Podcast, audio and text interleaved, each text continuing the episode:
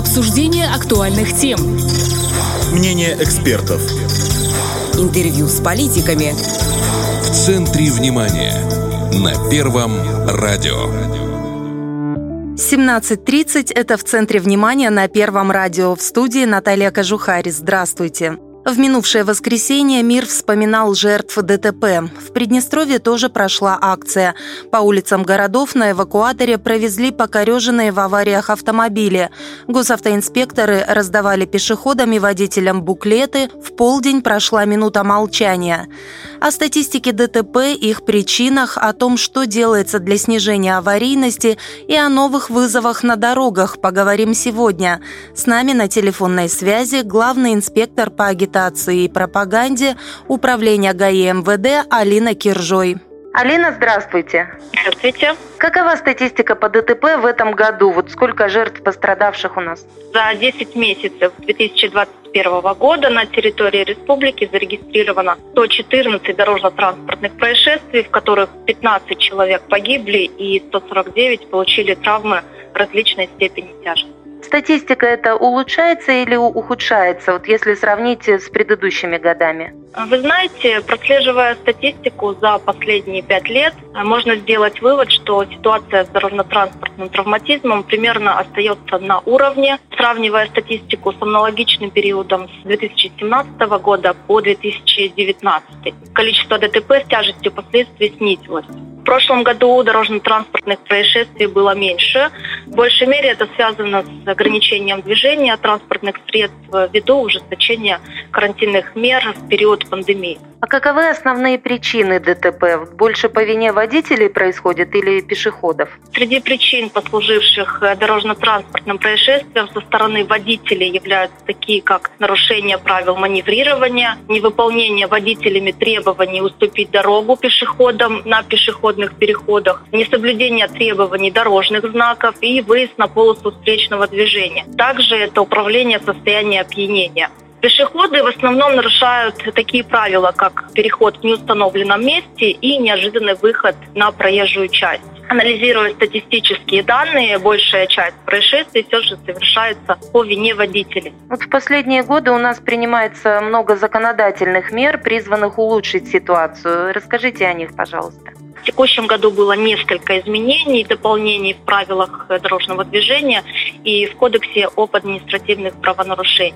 Один из них – это изменение в статье 12.3, предусматривающую ответственность водителей за управление транспортными средствами, не имеющих при себе документов. Сейчас же водитель может передвигаться безнаказанно, не имея при себе водительского удостоверения и свидетельства о регистрации транспортного средства, выданных на территории ПМР. В случае, если необходимые документы водитель получал в других государствах, их наличие обязательно прошлом году в Кодекс об административных нарушениях была добавлена статья 1240, которая запрещает использование водителем во время движения телефоном без применения технических устройств, которые позволяют вести переговоры без использования рук. Также с июля настоящего года уже не будут нести ответственность водители в случае, если их выезд на полосу встречного движения осуществлялся при объезде препятствия правила дорожного движения также добавлен запрет на осуществление остановки транспортного средства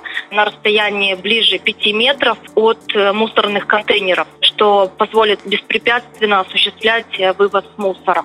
Случае повторного выявления факта управления транспортным средством водителем, находящегося в состоянии опьянения, в отношении него принимаются меры уголовной ответственности за совершение ДТП, при которых ранены или погибли люди, совершенные по вине водителя, который управлял в нетрезвом состоянии, ужесточились меры уголовного наказания, вплоть до пожизненного лишения права управления транспортным средством. Также в январе текущего года были внесены изменения в правила дорожного движения, которые будут действовать с 1 января 2022 года.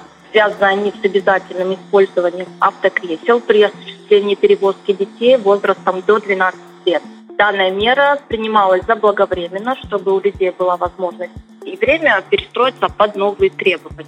Эти меры действенны, они помогают? Безусловно, все изменения и дополнения перед их внесением прошли все необходимые согласования с органами госвласти, осуществляющими задачи по обеспечению безопасности на дорогах. И, соответственно, их внесение явилось вынужденной мерой, исходя из ситуации, происходящих у нас на дорогах. Как показывает практика, данные изменения эффективны. Помимо этого, у нас ведь постоянно совершенствуются инфраструктурные элементы. Что в этом направлении делается? Начнем с того, что самая острая необходимость в улучшении инфраструктуры, которая способствует обеспечению безопасности дорожного движения, нужна повсеместно. Первоочередная острая проблема возникает в местах наибольшего скопления людей.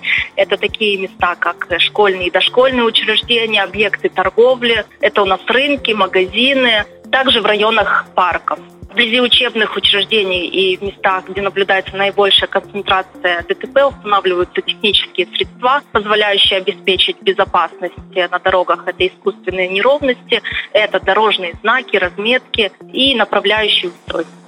Э, вы ведете большую профилактическую работу с водителями, пешеходами, школьниками.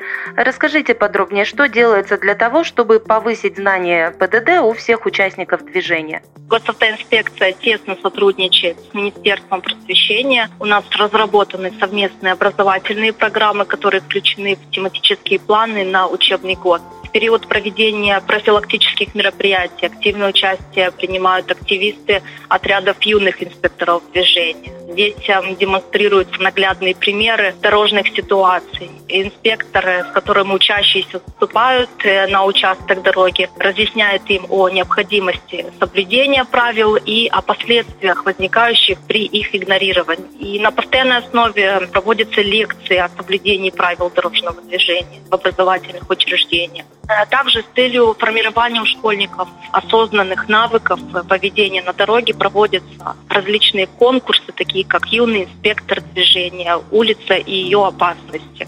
Со всеми категориями участников дорожного движения регулярно проводятся профилактические мероприятия, такие как внимание пешеход, трезвый водитель, мотоциклист, мопедист, велосипедист. Эти мероприятия направлены на пресечение и недопущение дорожно-транспортных происшествий. Сейчас ГАИ проводит акцию «Засветись на дороге». Что это за мероприятие и для чего оно нужно? Акция проводилась на прошлой неделе у нас. Ее основной задачей является обращение внимания пешеходов на личную безопасность при движении через проезжую часть или вблизи дороги. Также напоминают водителям о том, что необходимо быть более внимательными при управлении транспортным средством в темное время суток или в условиях недостаточной видимости, особенно в период тумана и сумерек. Руководством Министерства внутренних дел Управления ГАИ было принято решение в этом году внедрить новшество, а именно привлечь артистов Приднестровской группы Доредов к данной акции, что позволило вывести мероприятие на новый уровень и привлечь большую заинтересованность